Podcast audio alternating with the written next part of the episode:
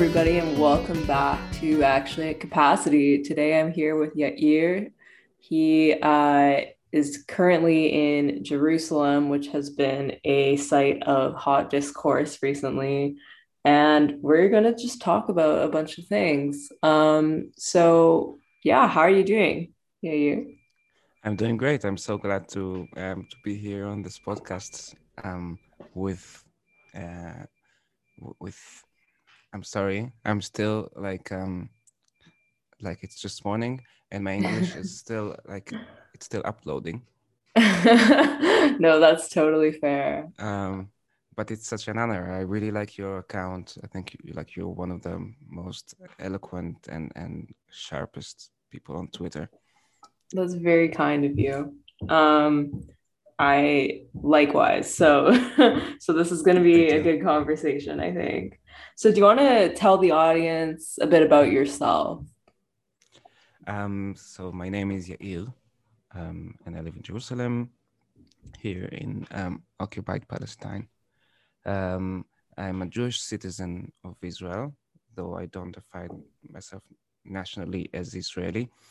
Um, I was born here, and so were my parents, and many many generations back. Um, in here in Jerusalem, a bit in Hebron also. That, that's now in the West Bank. Um, a bit in Yemen as well, and a bit in other places. Um, I am uh, active on. I'm sorry. Again, it's like it's a bit before eight. so there's like voices of um, of um, like what is it? I think they're they're clearing the the garbage outside, so it's a bit loud. I also have like ADHD. Oh yeah, no problem. I I probably do too. um so not to worry. So yeah, so sorry. So so you're saying so you are currently yeah. in Jerusalem. I work in uh, mainly in in music, making music and in education, uh, and I have a background of, of working for quite a few years now. Um, in um, should I mention it or not? Okay, no. um, there's there's a project that I've been I've been operating that's I'm very that I'm very proud of. That's called, um, if you translate it to English, um, News from Palestine. And mm-hmm. the project is about um, helping Hebrew speakers uh, getting access to non censored news and views of um, Palestinians and um, uh, Arabs uh, from around the world. Um, the idea is that the the Israeli official formal media is all filled with people who are um, ex-soldiers or current soldiers. So all of them are being in some way spokespersons for for um, the IDF, the Israeli Defense Forces. Um, even after after they leave, um, when they report anything about Palestine, it's usually it's it's either it has to go through censorship or that they just like di- directly get the messages from the police spokespersons or oh, the wow. IDF and just like copy paste it. Um, so um, I had the opportunity to um, to just like start this Twitter account where um, I translate um, news tweets, like word for word, from Arabic, from uh, Palestinian sources. And uh, one thing that is new to Israelis in that is uh, just like even the wordings, because some, sometimes it is like the same thing that's being reported, but the wording is different. Um, oh, wow. Like um, when, if you're a Hebrew speaker who listens to the news in Hebrew, you would never hear um, Jerusalem being called occupied Jerusalem. So you would never be exposed to the fact that this is how uh, millions of people are experiencing this. Um, uh, another example is um, the IDF, that is called IDF to Hebrew speakers, but usually in in the Palestinian uh, reports. Uh, it's called occupation forces, Mm. and um, so it starts with things like that, and a lot of things that are misreported, that are censored, that um, that Israeli journalists don't feel that are important enough to be uh, reported. Like just yesterday, um, from what I read, um, a 14-year-old girl in Jerusalem was arrested by Israeli police because she face painted uh, the Palestinian flag on like her friends' faces. Oh wow. And that's a thing that's just like never reported uh, in Israeli media. That and many other much bigger things, um, uh, maybe more uh, meaningful um, example is what happened in uh, in Gaza in, the last um, war.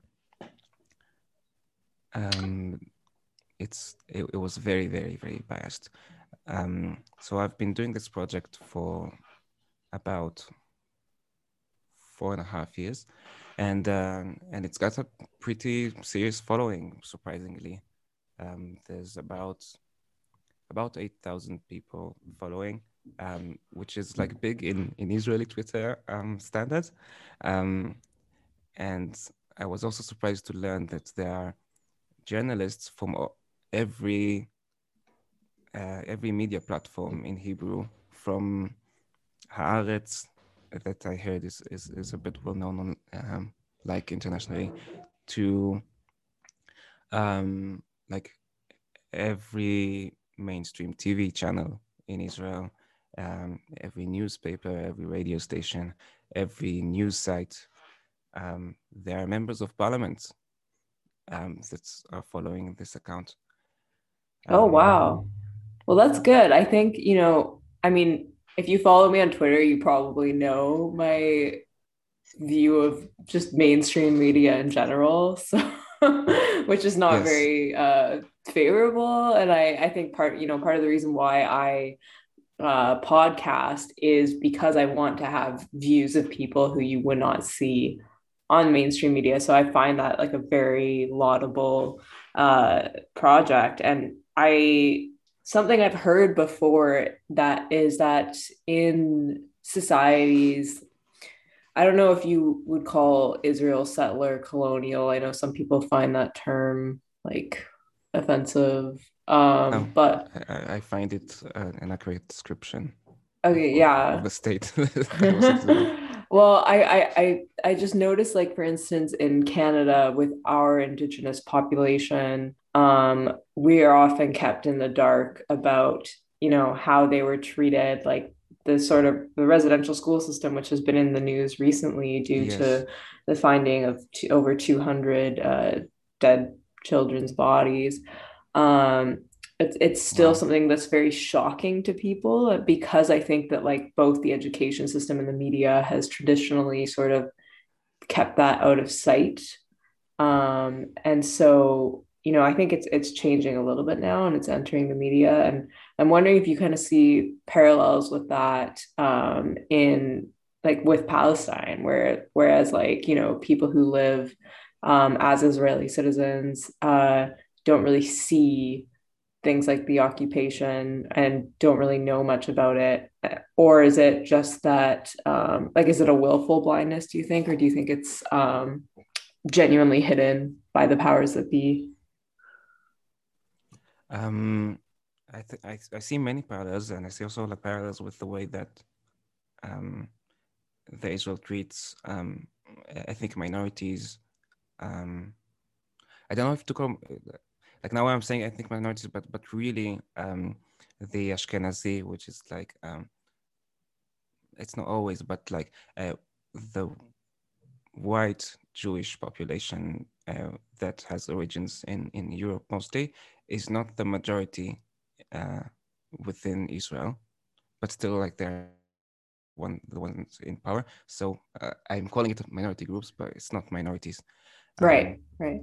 But uh, like the treatment of them reminds me of things that I've heard about a treatment of indigenous population in in, in Canada, like um, like the way um, kids were uh, just kidnapped, taken from families by the authorities to um, to educate them better than what the families could, and they were made to. From from what I hear, um, I'm not I'm not Canadian, so like I I. No, that's correct. Yeah. Well. The rationale was that it was better education, but obviously it was, you know, and, it was more of assimilation. I, I heard that um, when they would speak their own languages, they, they would be sent to, to wash their mouths with soap. Mm-hmm. Um, things like that have happened in, in Israel. Um, sometimes there were some children who who were taken like indefinitely from from their uh, families um, and there there there are kids who yeah i don't know if, if we should if we should go into this this topic it's very painful yeah wow that's well i mean yeah i mean in general we can say yeah like there's a lot of things that yeah. you know people don't know yes. about yeah and there are a lot of parallels um and and to your question about like uh, about the way that they supported I feel that there's like the like the thing that's parallel. It's like it's maybe two things. One is that yes, people people don't want to be exposed to to to to this. I think mm-hmm. that if you can live your life comfortably enough, um, and you can afford not to hear about um, the oppression that you allow, um, I think that people prefer that. Right. Yeah. And uh, and also the authorities and people in power prefer that because then there's no outrage if if nobody is aware that there should be. Yeah, yeah, and and recently, you guys just had a a change in the sort of powers that be, so to speak. Um, so now I believe Naftali Bennett is taking Netanyahu's place. I kind of stopped following the election stuff because it seemed like there was like 10 elections in one yeah. year. yeah. And and like and every time I feel like why did I why did I um, make the effort last time? because it's like every six months there's uh, there's been a new new election right um, and yeah like i heard you saying um and now there's going to be a change and and, and i thought like like the names are going to change yeah yeah sorry that's what i i mean i know he's not uh yeah. you know he's still very right wing um has said some very unpleasant things for sure yeah and um and it's claimed that he uh, he has um, a part in the in, in a massacre that happened in Lebanon in the 90s in uh, mm-hmm. uh, Kana, the village um, I believe it. I, I don't have proof. Right, right. Yeah. Um, I hadn't heard that before. I've heard his quotes about like being fine with killing Arabs and stuff. And... Yes, and he when he was asked about um about Palestinians and what Israel should do, um, mm-hmm. he said he compared uh, the problem, and I I want to like condemn like this just like with the first word like mm-hmm. you don't mm-hmm. call a people a problem but he said that the problem could be uh, compared to uh, his friend that's uh, in the army uh, he got shrapnel uh, in his uh, ass and there's and there's nothing that he can do about it because like the operation can't um, get it out oh and he God. has just like to to live with the pain and to know that it's there and it's horrible and terrible in so many ways to say it um, one of one of them is that um, even as you compare a, whole, a whole people to something that's stuck in someone's butt you also have to be very militaristic about it mm-hmm. and say this this happened to me in the army it's like it's also a lot about like it's mostly racism, but it's also right. masculinity and yeah. Yeah, it's funny. I've I've heard Norman Finkelstein talk about that a lot, like the masculinity elements. Like he was saying that he thinks that it's like very inorganic. Um, like this new sort of like masculine posturing. I'm totally gonna butcher that though. So, Can you but tell me yeah, more he about has it? he has said something about that. Um, I think he was saying like I again I I someone will have to verify this this quote, but I I did I have talked to him uh in the past um and he was kind of like going on a rant and so I didn't like I don't remember everything, but he was talking about how he viewed like like he he himself viewed like Jewish identity as something like very intellectual and cerebral, and that like Israel is trying to make it like something that's like very uh hyper masculine and like aggressive and militaristic when like Uh-huh. that's like not his conception of like what a Jewish person is. Um, so he thinks that it's like more like he almost thinks that like Israel has more of like an American character to it, which I thought was interesting. I mean, I don't know, like I can't speak for any Jewish people on that, but I remember he was going on this long rant rant about that. So I can uh, I can sort of respond to that, but like I can, yeah. respond to the like I hear things of this sort from many um, Jewish people who lean to the left in the Mm, West, and there's something that um, I don't really like about it. I feel hmm that um, it's reductive of the Jewish um, culture and identity Right. to say Yeah. that it's about that. And I, I feel that often it's also it's um, it's Jewish intellectuals who um, I think like I understand that in the West um, Jewish identity is not is something that you need to to to define and and like to say like to me this is Jewish. Uh, hmm unlike here, it's like me living within like Jewish Israeli society.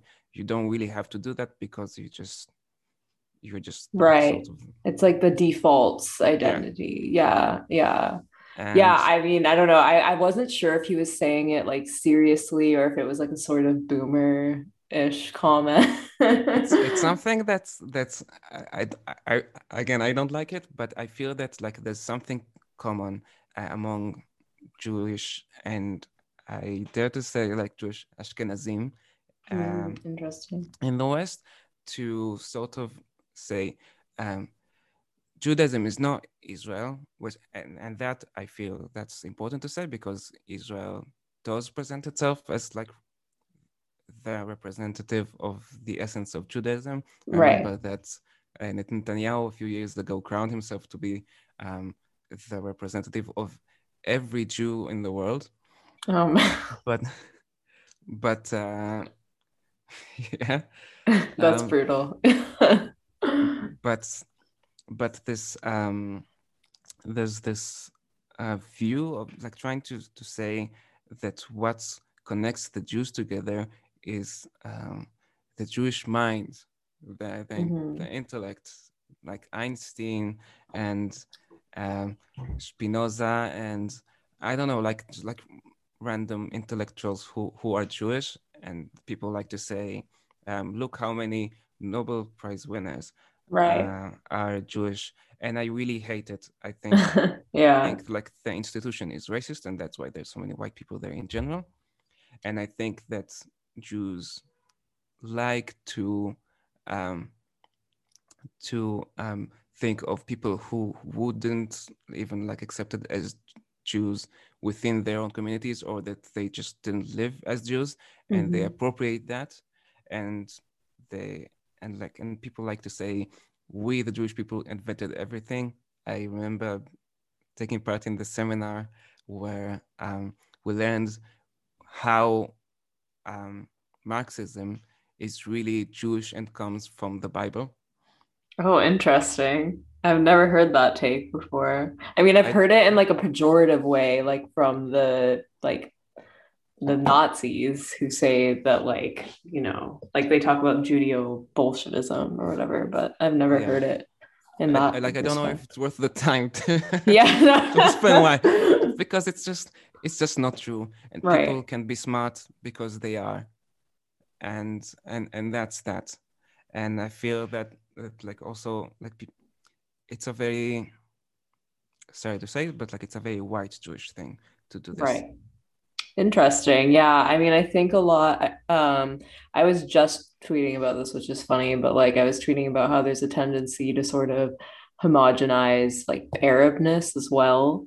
Um, because there's been a lot of talk recently, like, oh, the Arabs have 22 countries.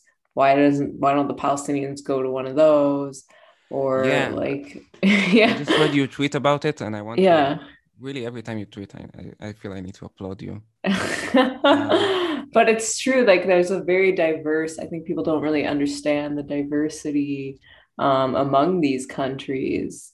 Um, like i mean there's similarities between like lebanon and syria for sure but even those are not identical and those have like a very similar dialect and everything. Yeah. and, and so it's there's a tendency to homogenize and i think you know um, I don't know about with uh, Jewish people, but like you've mentioned before, you or you mentioned that like for instance, Ashkenazis are not the majority in Israel, but I feel like you know when you see the like you see like if Netanyahu is the face of it, then that's kind of what you see. Yeah. And, and so, Naftali Bennett is Ashkenazi as well, and and all the most of the uh, the people who work in, in Hasbara and, and propaganda for Israel are Ashkenazim as well, especially like in English, um, except for a few who are Mizrahi, which means uh, Middle Eastern, North African uh, mm-hmm. Jews. Um, and they, and like when they are spokespeople, like it's all about that. Right, right. That look how how um, inclusive and how ethnically diverse everything is. It's and it's so amazing. Um, and uh, what we were talking about before, there was something that I wanted to say. Oh, um, about people seeing the Arab states as homogenous. I think mm-hmm. that's uh, um, I think that Zionists do that um, because it serves something. Because otherwise, they would they, they like they don't even consider Arab countries yeah, but um, I do so, think Pan Arabists do it too sometimes, and it is a little bit yeah not great. yeah, and like it's I think for like for every group, it serves something different, and I think mm-hmm. that for Zionists is um um it's this tendency to paint the whole world as um, holocaustic and so like Jews from the Middle East and, and North Africa uh, are just like not considered in general.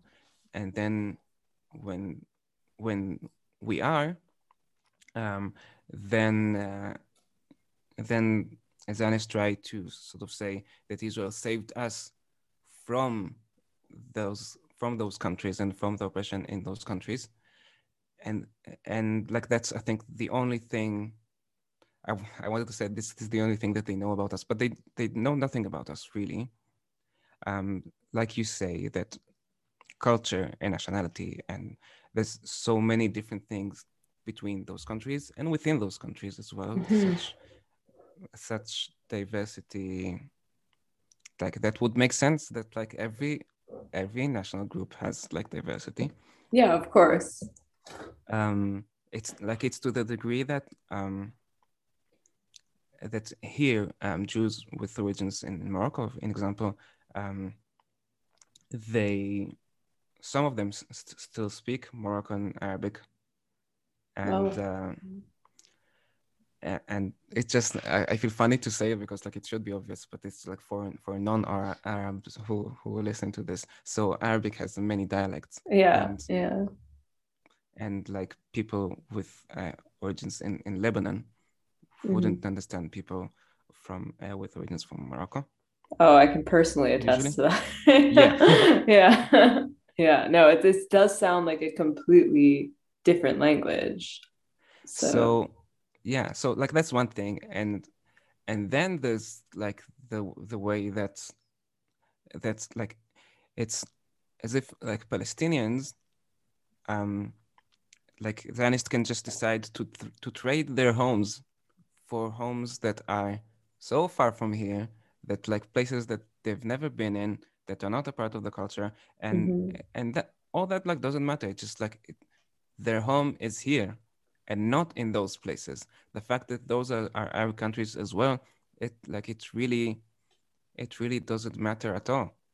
Yeah. And i i it's mean just a dehumanizing thing to say.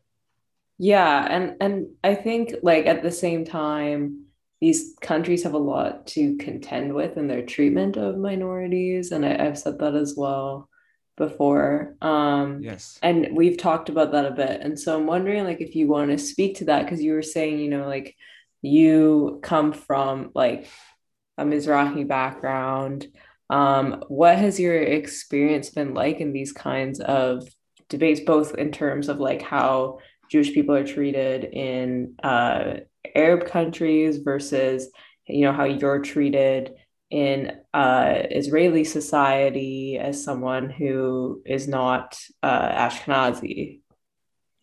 Um, so I like this question. Thank you. um, so um, there's this discourse um, that I've been exposed to in the last few years um, that says it sort it sort of speaks about the way that Jews were treated in uh, in the Christian world, like in what's called the West, um, that was not good. It, it was not good. that's like a cool way to, to sum it up. Yeah, that's one way to, to put it. Yeah. like though like the, except for like genocide um, that happened a few times. Um, there was also like continuous discrimination. Like mm-hmm. the reason that uh, we see um, Jewish Orthodox people that they have this um, this small uh, skull cap that we call kippah on. Mm-hmm. The reason for that is that Christians in Europe made Jews wear those small hats so they would mark themselves so everybody know uh, that they're Jewish and and like decide accordingly like what they want to do. Oh wow! I actually did not know that. Learn something new every day. Yeah, and and and Jews sort of like reclaimed it and said, mm-hmm. actually, we believe that we're supposed to wear those hats because this is uh, this symbolizes the separation that we feel that we don't have like this direct uh, connection to God because we're humble and we we we don't believe that we have this like this access to divinity like that. Um, but but like really, it's just about that Christians made them do it. Wow. Um, so it was bad. Like, again from the crusades until now. Mm-hmm. and so people react to that and say but jews in muslim countries had it so well. And they give and every time when they speak about it they give this one example of uh, of andalusia. Right. Um, what what what's also what's called by many the golden age right uh, when jews were also like even allowed uh, in the court of the king. And I think that something that's that people fail to mention is that people were allowed to be ministers and in the court of the king was because Jews would never be allowed to be king themselves, so it wasn't dangerous to have them there. Mm, wow. Um, I think what many people don't know is um, I'll speak a, a bit about Yemen because I know about this a little bit more. Right. Um, in Yemen in the 17th century, um, the ruler of Yemen decided that um, that there should be no Jews left in Yemen anymore. Um, that Jews should either convert to Islam or they should just not be. And all of the Jews who uh, chose not to convert uh, had were dispossessed and displaced and were sent to uh, to die in the desert uh, in, in Mawza it was called Mawza Exile. I encourage uh, everybody to to learn about this more. Mm-hmm. Um, and uh, if I remember correctly, two thirds or three quarters of, of the Jewish population of, of Yemen died then and was about to completely be erased, if not uh, for economic reasons, there was a crisis because uh, there was a shortage of workers now that all the Jews were sent to die. So um, people petitioned to the king to return them as that this is not worth it economically to kill them. Wow. So they were let back uh, to Yemen, but not to their not to their homes. And a few times, and there was also, if I remember correctly, in the end of the 19th century, around the end of the 19th century, um, the Jews of Sana'a, which is the capital um, of Yemen, were expelled from Sana'a because we were impure, like we were, we would drink wine and listen to music, which, uh, which is uh, how dare you? exactly, yeah. Sounds like a good time to me. uh, it does. Like my my family, to be honest, like they, they wouldn't do that, and right. it's it's it's it's an interesting it's an interesting thing because also like Jews were like a part of of of, of society, and many Yemeni Jews actually don't listen to music with instrument, um, and I believe that it's because of um, the this this influence of like Yemen being historically like very religious and many Muslims like don't listen to to music like that, and oh, Jews wow. also did that. Um, but the way that most Jews would explain it is that uh, we mourn the destruction of the Jewish temple 2,000 years ago in, in Jerusalem, and since then we don't listen to music, which also like is there in the scripture, but but I don't think that like this is the main reason for that. Wow, yeah, that's that's very fascinating. I, I, that's like some history that I really don't know about at all, and something that I think more people should know about. And you know, I, I do think there are like like I said before, there are very legitimate grievances, and I think that like the way to deal with those grievances is not to say like, no, like what are you talking about? Like Jewish people had it so so much better in the Middle East than they did in Europe yeah um, it, it really makes me mad yeah no it's, it's I, like i think you know in general for me the kind the like i think what bothers me the most in politics generally is like when people deny reality um or deny facts that are like in their face and and i think that's definitely um that like that's just just this is a big manifestation of that.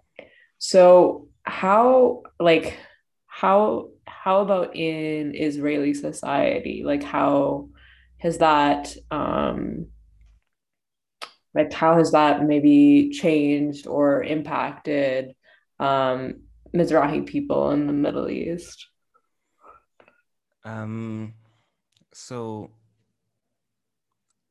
there is and maybe it's important to me to to, to just um what's the word in English?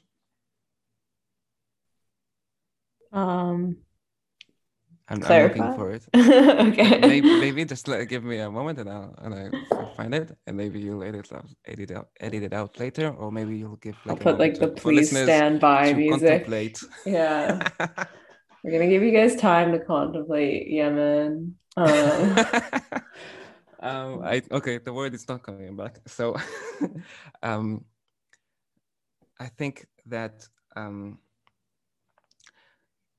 that the fact that Jews were mistreated um, constantly in the Middle East and North Africa, as well as the rest of the world, mm-hmm. uh, is used by many people, and it's used by um, by Zionists to say the only safe place for Jews anywhere in the world is Israel, and and that's why Israel must exist. Mm-hmm. And I strongly uh, condemn this statement. Uh, first, because um, it's it's it creates this um, justification to solve an issue by um, oppressing and ethnically cleansing another people, right. which is never the problem for to oppression. You don't solve oppression by creating oppression, mm-hmm. and um, and like it's it serves many purposes to, to, to speak about this. It's also there's there's this discourse like this between like uh, uh, like the clashes of civilizations and like Judeo-Christian world against the Muslim world, and uh, which which sort of um, just um, ignores or try to act as we Arab Jews don't exist at all. Right. And then there's the uh, the discourse that reacts to it that says no, actually Jews are with us, and and there's um, um, Judeo-Muslim world or something like that, which is also ridiculous because um, I think that's like the reasons the reason that Jews weren't always treated as, as equal citizens. There were good times for Jews in the Middle East and North Africa. Mm-hmm. Like there were better times, but I think that it makes sense. And like this is just the way that the world works. That minority groups are very often um, like they get discrimination because like that's how it is so far. Right. And to relate that to global anti-Semitism is it works for um, Zionists who, who want to preserve this like there must be Israel for the Jews, and it also it also works for for anti-Semites who who who wants there to be like this like one enemy that's clear. Right. Interesting. Yeah. Yeah. I mean, it's it's something I think about because like there's currently a lot of oppression against Christians in certain Middle Eastern countries yes. right now, and um, also against Shia in some places. And it's kind of like like usually it's when they have minority status, but not always. Like I know like in Bahrain, Shias are the majority, yet they are uh, kind of treated in less than mm-hmm. ideal ways. Um, but yeah, I mean, in general, I think that's true. And it's kind of sad because, you know, I was talking to someone the other day and they were saying, like, you know, I think that the Middle East will just never be a good place for Christians. Like, I think that's it. Like, Islam has won. Um, and I was just kind of sad to like see it thought of in that respect. But maybe that's just like very naive of me. But I've always kind of just thought like one day people are not going to view this in terms of like religious stratification. It's not going to be like the Lebanese confessional system or whatever it is, but it is kind of um it is true that like the whole region has had these kinds of conflict and not even the whole region, but just countries all around the world have had this issue, right? Um, and so yeah, I don't know. It's it's upsetting. Yeah, it's it's sad. I feel it just it just doesn't really have to be this way. It doesn't have to be about like what religion wins and, and what religion gets to run the others. Um I know it, it's just it's just sad and and on one hand i want i want to say like like we can see that in other countries like in in the world it it doesn't have to be like that but also it's like that in in in, in gentler ways mm-hmm. um like an or like just like not genocidal but maybe but also maybe, maybe yes I, you're making me think of it. It's um, I just feel that the Middle East is just not special.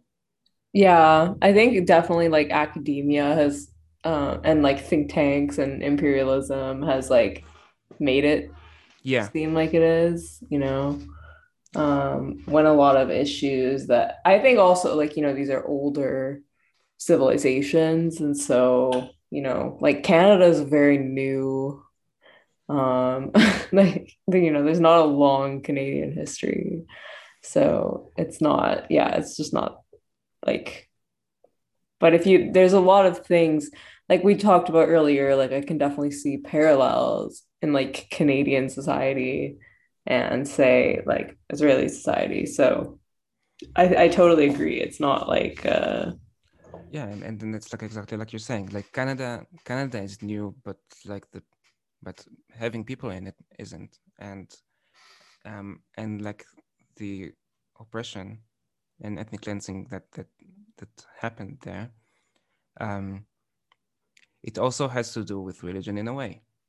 Like if when, when we look at like what's what's um, the imperialists of, of history say, mm-hmm. um, and it was used as a, it was used as a tool, but but it was also like of course that's like the, the main thing is about it's about colonialism and and, and imperialism but but religion is used and i think that like it's still used today even if like it seems when you listen to people that like this is what it's about that and to them they maybe like they believe that too that uh, um that like the ummah or like that um the greater israel that like that it's a, that it's about the religion and for some people right. it's about it but but we see that that's like it's about that to them because they make it about it. But the things that are happening like i like it's not a religious thing that is happening. It's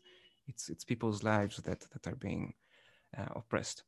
Yeah i mean that's something that gets me going uh when we, like people kind of I, a lot of people have tried to make palestine like a muslim issue um yeah. which has like just driven me up the wall because I mean, I don't know, I could be biased, but like there's this I I just really think the erasure of, you know, Christian Arabs or just Christian Middle Eastern people in general has been just very rampant. And it's like sometimes it's very subtle. Um, like sometimes people genuinely don't know that there are vibrant Christian communities in the Middle East, but I do I definitely see like a lot of uh people both like who are Muslims and people who are like Zionists like have kind of converged on this whole thing like oh it's just a battle of the religions. Um when yeah it's I really I that's not a good narrative to me. I think you know religion is a way of um explaining the world and rationalizing one's relationship to the society that they're in. So I get why religious people might want to explain it in religious terms, but there's definitely that's definitely not the whole picture in my opinion. And so that has that has bothered me. yeah, I think I think there's like there is a erasure of of, of Palestinian Christians um both by by Zionists and and by um, uh, um, like you say, like um, some Islamists.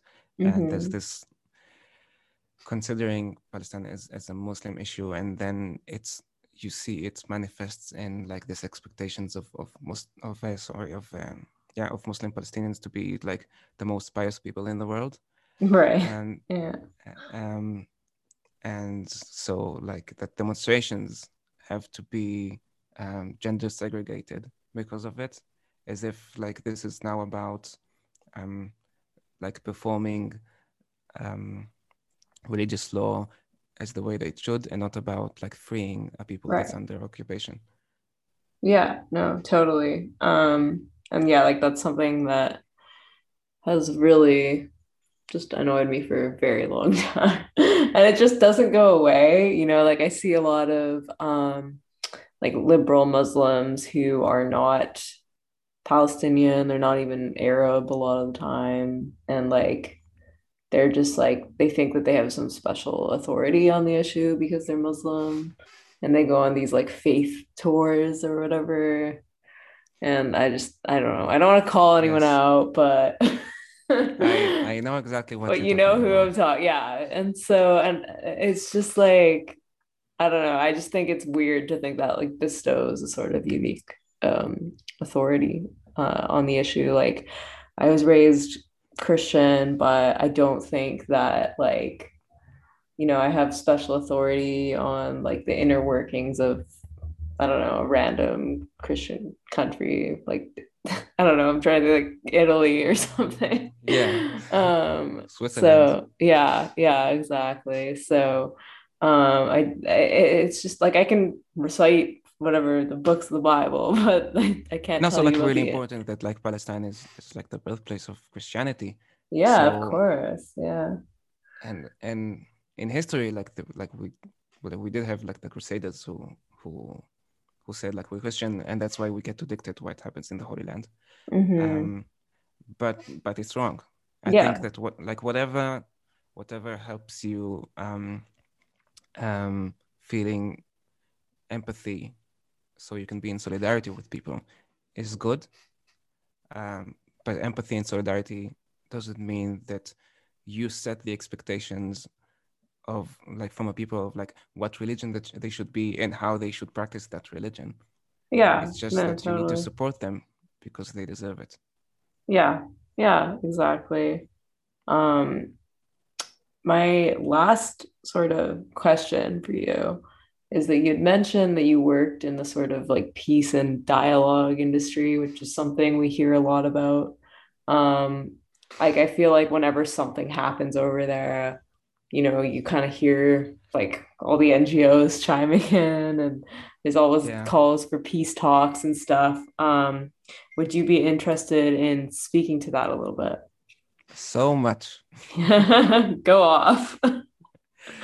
yeah um so i'll just i'll just say that like um the way that i was introduced to to, to like to, to to this world of like you can live your whole life as a jewish citizen of israel without ever really having to to address um the apartheid that's going on here um you you can just live your life and and only talk in hebrew to other Jewish Israelis who who don't experience the apartheid, and it will be just like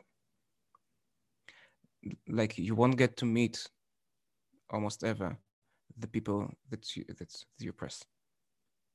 Um, so it is because of uh, dialogue initiations that that I got for the first time in my life to be uh, in a group where Jewish Israelis are not the majority in the room um, and that everything that's taken for granted um, for Jewish Israelis is now like not um, it's not necessarily true. Um, so like it, it helped me to, to go to meetings like that and to for, for the first time to meet Palestinians my age who, who also like don't like me and i and and for the and and I'm shocked and I don't know why and and like that sent me to a way to educate myself and not only trust what what um, what Israel is telling me. Mhm. Um, there's like there's some there's some advantage to um, to the peace industry that's that I'm going to thrash soon. Mhm. um, and that like it does provide the, this opportunity. Um, and I, I feel that for change to come and and really like we need we need change here i want to say as soon as possible but like eh, with every moment that passes it's already too late. There's people dying all the time and and and when when palestinians are, are being killed so much um like i feel that like it's already lost. Like it's Mhm. like it's ended to, like to to like to them. Um so um um but but so like what i'm what i mean is that like the like the ending of apartheid now is is is really a matter of life life and death and it's as urgent as anything could be Mhm. um but now but it's also just a reality so it's not urgent to a lot of people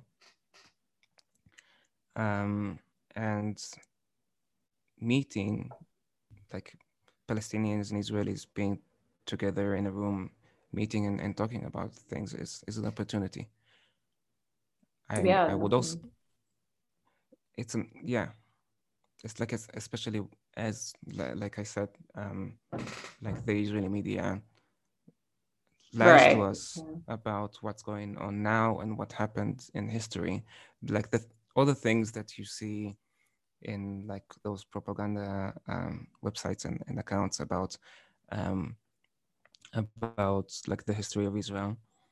Um, those are lies that are also told within Israel, and the Israelis believe to.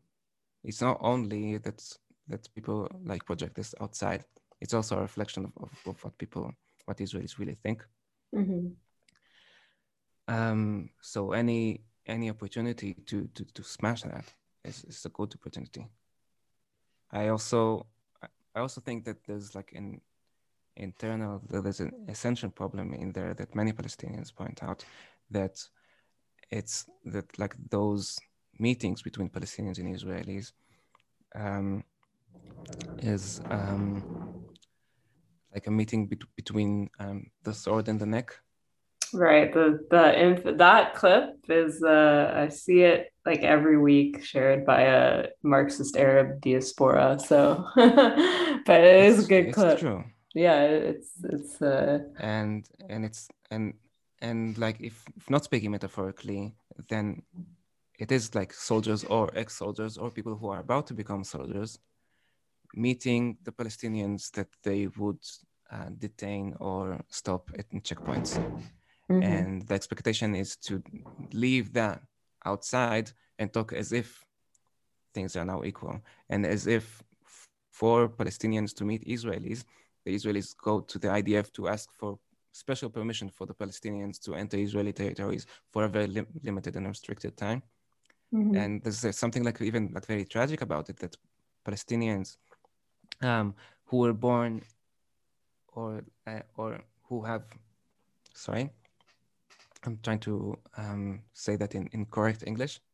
Um, Palestinians who are from uh, territories, 48 territories that like that are now um, what's considered like within Israel, um, they can't go there, but they can go to Israeli territories if the IDF uh, approves of them not going even to visit their own homes, but to meet with other Israelis to talk about peace. Mm-hmm um, the the inequality of just just like seeing this like lack of freedom of movement um, really reflects on what those meetings can be. And unfortunately it's not like that's not the first layer of of of um, of the limitations and restrictions of um, that that come from the imbalance of power that's um, that that usually um, operates those kind of meetings. The, the the meetings between Israelis and Palestinians usually are uh, funded by um, by foreign powers like philanthropists right, or yeah. or the U.S. government that um, that uh, every time when when the US funds something like this, part of the contract of of have of um, like how to how to do those programs is that you have to have like this huge banner everywhere thanking America for doing this. Oh my god. Um, so like a part of the budget, and not a very small part of the budget, is about them thanking themselves. Wow. I mean, I'm not surprised, but yeah, it's there's so much about like like uh, you always kind of hear that like with you know it's like an american hobby to want to so-called you know solve the middle east which yeah. is you know a little bit deranged to me yeah and it and it's it sort of like answers to to again to the the imperialist orientalist racist um, mindset of like we can fix the middle east even though like we like the west is is what makes is what keeps the middle east in in in the troubles that he has now of course right. the, that people in the middle east are also like their own people and some of them like use those powers to um, to to donate to Yeah. the problems that that that are here. Um, but it is on one hand um, the U.S. that that funds Israel um, heavily, and it's the same U.S. that when you go in streets in the West Bank, you see a lot of like paved roads that had that have next to them a very very big sign that says uh, this paved road is a gift from the American people. Oh, yeah, I saw that sign. That was like the the Trump. There's like a big Trump sign.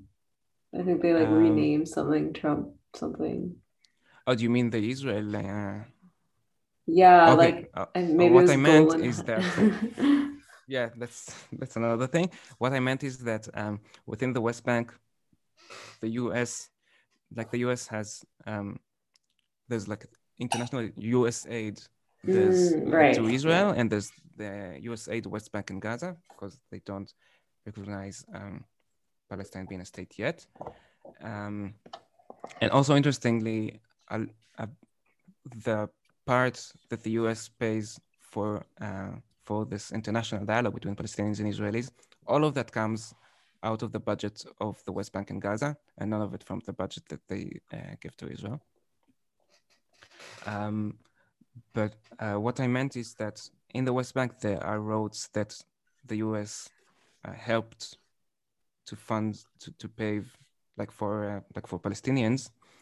But the but the thing is that um, that again like contractu- contractually um, Palestinians are obliged to raise huge signs that thank the American people for this wonderful gift.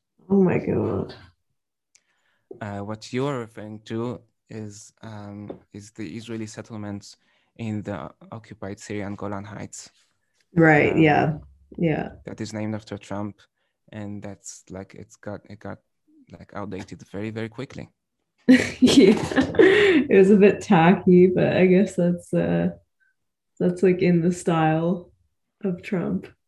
So Yeah, yeah, yeah, that's that's very interesting. I I mean, I know like because I've worked in like the nonprofit sector and I know there's a lot that goes towards like like when I've negotiated funding, I've definitely been like, yeah, we'll give you like recognition for it in this respect, and that's in the contract. So I guess that's not like super surprising, but it does definitely add insult to injury if it's like the US and Palestine. So that's that's Yeah. really unfortunate. An- like another another big very big problem in the um, dialogue facilitation world is that the goal is often not really defined, and it is something very vague and, and liberal. Yeah, let's yeah. just re- recognize the humanity within each other. Some some of the activities they they end with everybody holding their hands and closing their eyes and wishing for for peace. And I I'm all for praying for peace, but it but like one, it's not about it's not really about like peace and war. The reason Mhm. that there's violence is is oppression. It's not that because people are violent and hateful. Right. Um, and also, it's like if you close your eyes, you just stop seeing things. But what you need to do is open your eyes, look at the things that are going on, address them, and stop them. Right. Yeah. No, that's that's really true. And yeah, I mean, I, I totally had a thought and now it is definitely slipping. But but yeah, I mean, I think this whole like facility, like, oh, we just need to talk, we just need to recognize one another. Okay, now I remember what I was gonna say. It kind of um like to draw sort of another parallel with Canada is like there's um there's this book that I've recently reread, and it's called Red Skin, White Masks by Glen Coulthard, and he's an Indigenous Canadian political scientist. Um, and he has this like huge critique of liberal recognition politics with Canada's Indigenous people, which is essentially just being like, yeah, like we see you. It's like a formalized version of we see you, we hear you you know they'll give like a sort of land acknowledgement which i i don't know if that's a thing over there but um they'll they'll do they'll say stuff like yeah like we recognize you and like they'll do it through legislation like yeah we'll recognize you as this but he kind of like argues against that and just kind of says it's kind of another way of managing them or like ma- like uh managing indigenous people and like it's another sort of mechanism of control. Do you mean um, like they're saying like okay you exist but like we still get to get to decide everything? Yeah basically like they're still kind of like in charge of their affairs right? Like they ultimately it's canadian courts that decide whether aboriginal people have title to certain lands right? Or they it's ultimately our courts that um, decide you know whether they have rights to a certain resource uh, like fishing rights that they've been you know doing for far below far uh, before colonization. So it's, it's, it's disheartening. Yeah also it's it's really like it, it kind of you know i really i i, I definitely recommend Coulthard's book to people because it's it's um it's very refreshing because you especially if you spend a lot of time in academia or in, in, like liberal politics you kind of see that a lot. Like you see like oh we're just to all talk to each other and like recognize each other um but we're not really going to rectify um things that like in ways that we can't that we don't have full control over you know um so. are you familiar with uh uh, with the term shoot and cry. I don't know if it's an international, but like it's a it's a thing. Yes. yeah, in Israel. I've yeah. we haven't heard that here, but I've heard it in the Israeli context. So it's it sounds a bit like that. That like um the the colonizer is very sad to have to take part in wars because like it's it's really unpleasant for the colonizer to be killing so many people and mm-hmm. to meet the violence uh, firsthand. And there's something that's like sort of recognize recognizes the tragedy, but also like, but sorry, not also, but exclusively the tragedy of being traumatized by being the oppressor. Right. Like that it feels bad. And then you make songs and films about it. And and, That's and very American. feel better. Yeah yeah there was there was um a comedian and he said something like um you know you'll go to these countries and you'll kill all their people and then you'll come back and make movies about how killing these people made you feel sad yeah and but yeah i mean it is i think you know and i've i've written about this a lot and like i feel like i'm just you know, giving like a mixtape of things I've written, but I have I, I really think that like especially in this era, there's a sort of uh like the use of trauma, the invocation of trauma in politics is is something that's very dominant. And so I think it's like becoming more important for groups of people to emphasize their their trauma in order to gain the upper hand. And so this whole like shoot and cry thing, I don't know how long it's been a thing, but um I I really think that like, you know, that's very common. I kind of see that um like you have American politicians who kind of pretend that they don't wield as much power as they do by invoking their trauma. And so I just think the use of that is very um pervasive. So yeah anyway i think i think originally um originally um the term comes from um from the right wing is like criticism against oh. the what is perceived as left and like the criticism is like stop crying about what about like the just for war that you're fighting. Right right like okay. it, it, doesn't make you more uh, moral. He like just shut up about it because like you're doing the things that are needed to be done. Yeah okay yeah. I've definitely heard like that um, I, I feel like that's like less popular now in politics yeah. but maybe i don't know like uh, like the context of israeli society because like the the politicians like Netanyahu seemed to be kind of like a strong man in that vein. Um, yeah, Netanyahu was once asked in an interview um, in Hebrew, what would he want to be remembered as? And he said, uh, as the protector of Israel.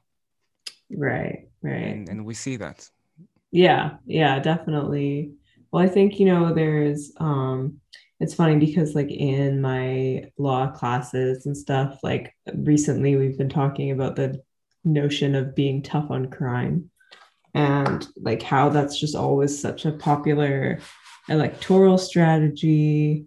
Um, but then like how does that reconcile itself with the fact that like in canada a lot of our laws are against like like not a lot but we have laws against abuse of power and the metric for measuring that is like whether the public would be outraged by it or not and so it's kind of like okay well if tough on crime is so popular then would people really be that outraged by it? I don't know. But I think it's getting a bit less popular because I think the way that people are wielding power now is going to be very different. Um, and again, maybe Israeli society is also different, but I think like in the US and Canada, we kind of see it being more insidious. We see like Kamala Harris being questioned on, you know, sending minorities to prison and then being like, when I was a little girl, like I, you know what I mean? Like it's it's not as um it's not very like tough. Like the rhetoric is not Oh, tough, I see. You know what I mean? Um yeah. whereas like there are some places where the head of state is more of like a strong man. And I think Trump was kind of trying to be like that. And Netanyahu is like that. Um, and the, the Brazilian guy, Bolsonaro. So like there's that kind of vein, but I think, you know, increasingly with the predominance of liberalism, it's going to be more like, you know, justifying it yeah, trauma. I think like I think basically like politics um in the Middle East and in many other regions. And maybe I'll say specifically about Israel. Um, like the polit- politics is basically this uh, American thing of uh, like in order to um, to defend yourself from a bad guy with a gun, you need a good guy with a gun. Right. Um, yeah. And that's like that's also like being tough on crime. Mm-hmm. Like being tough is like being violent, and right. if you think that like you can like solve violence and like violence is a problem that everybody suffers from and mm-hmm. if you mm-hmm. can if you think that you can solve violence by being violent then um it's just like you either like lie to yourself and others or just like you you earn something from it like uh, like netanyahu um was i can't say um i can't say it's because I feel that I would be persecuted. Like it's not persecuted. Sorry, sorry. It's a very similar word in English. Prosecuted is the word that, mm-hmm. that I was trying to say. I, so I can't say this because I, I might be like sued. Right. Okay. So I will say that Netanyahu allegedly um, um, is also also like um, earns a lot from all these weapons deal, weapons um, deals, and that wouldn't surprise me. so, so like really, it's not about like we're protecting from violence. Is it, it's more like that we have all this violence that that is like very um, beneficial economically. Yeah, and let's sell it all around. Interesting. Yeah, I mean, I, I I, tend to agree. I, you know, I, this is like probably a year ago now, but I uh, interviewed someone who does research on like board, border security, border policing, and it is crazy how much money is like in involved in these industries, and like you know, this in, involves government actors, like these companies. They go golfing with these. Uh, with these government actors and you know they make these very expensive weapons deals um, there's a lot of money at stake and i think it's totally fair to suspect that um, in multiple places so but Of course, allegedly. yeah. Yeah. And when we see that, like not only in like with weapons, uh, like warplanes, we, we also see this with um, with like oppression of, of protests. Um, there's this um, truck. I don't know how to call it. It's like a huge tank-like car mm-hmm. um, that's used to um, is the word disperse. I think Dis- disperse yeah. protest. Yeah. Um, like it's like a water tank that uh, shoots very very I don't know if this if, if it's like sewage water or it's just something much worse, but it's it smells like hell, and like just like just the power of the cannon like can can hurt your body and like, like you can you can break bones from from that.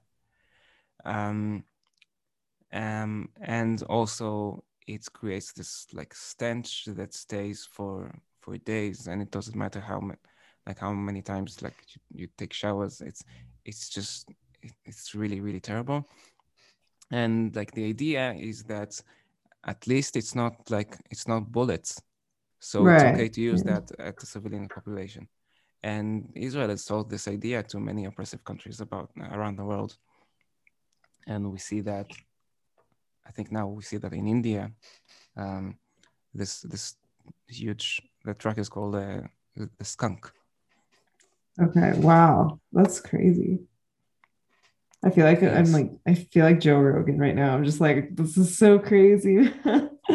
um, but yeah, no, wow. Um, again, doesn't surprise me, but like it's always good to you know get the message out there.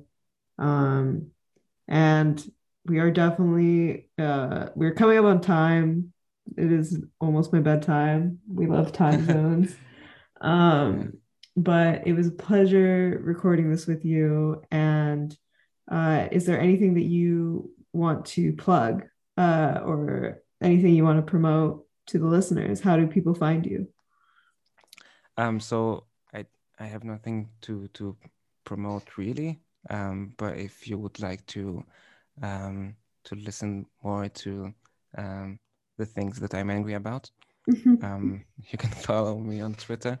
Um, and look for Jerusalem Yahudi. Yahudi means Jewish. Um, yeah. Thank you so much for having me. Thank you for um, coming on. I'm a fan of this podcast. the podcast is a fan of you. So so yeah, thank you for coming on.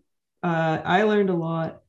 And I definitely think that, you know, the work that you're doing is really important. And it's really important to uh, work against the currents of the mainstream media, whatever society you're in, because the people need to know. And so, thanks once again. And thanks to the listeners. We'll see you next time.